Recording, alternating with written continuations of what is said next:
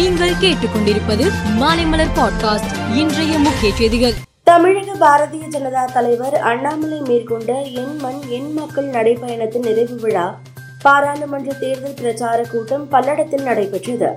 இந்த கூட்டத்தில் கலந்து கொண்டு பிரதமர் மோடி பேசியதாவது ஐக்கிய முற்போக்கு கூட்டணி ஆட்சியில் பத்து ஆண்டுகள் அமைச்சர் பதவியில் இருந்த திமுக தமிழக அரசுக்கு ஏதும் செய்யவில்லை. மக்களவை தேர்தலில் தமிழகத்தில் அரசியல் திருப்பம் ஏற்படும்.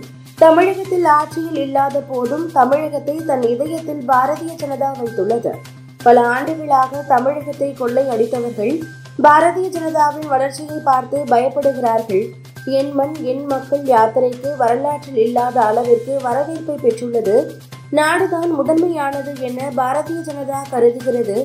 இளைய தலைவர் அண்ணாமலைக்கு எனது வாழ்த்துக்கள் என்றும் பேசியுள்ளார். டெல்லி மாநில முதல்வர் அரவிந்த் கெஜ்ரிவாலுக்கு அமலாக்கத்துறை எட்டாவது முறையாக சம்மன் அனுப்பியுள்ளது. அடுத்த மாதம் நான்காம் தேதி நேரில் ஆஜராகும்படி சம்மனில் குறிப்பிடப்பட்டுள்ளது. இஸ்ரேல் தொடர்ந்து காசா மீது தாக்குதல் நடத்தி வரும் நிலையில் மனிதாபிமான நெருக்கடி அதிகரித்து உள்ளதாகவும் போர் நிறுத்தம் தேவை எனவும் இந்தியா தெரிவித்துள்ளது. மேலும் பயங்கரவாத தாக்குதல் பொதுமக்களை பிணை கைதிகளாக பிடித்து சென்றதை ஏற்றுக்கொள்ள முடியாது என்று ஜெய்சங்கர் ஐநா கூட்டத்தில் பேசும்போது தெரிவித்துள்ளார். தடையை மீறி விளம்பரம் செய்தால் கடும் உத்தரவுகளை பிறப்பிக்க நேரிடும் என்று உச்சநீதிமன்றம் பதஞ்சலிக்கு எச்சரிக்கை விடுத்துள்ளது.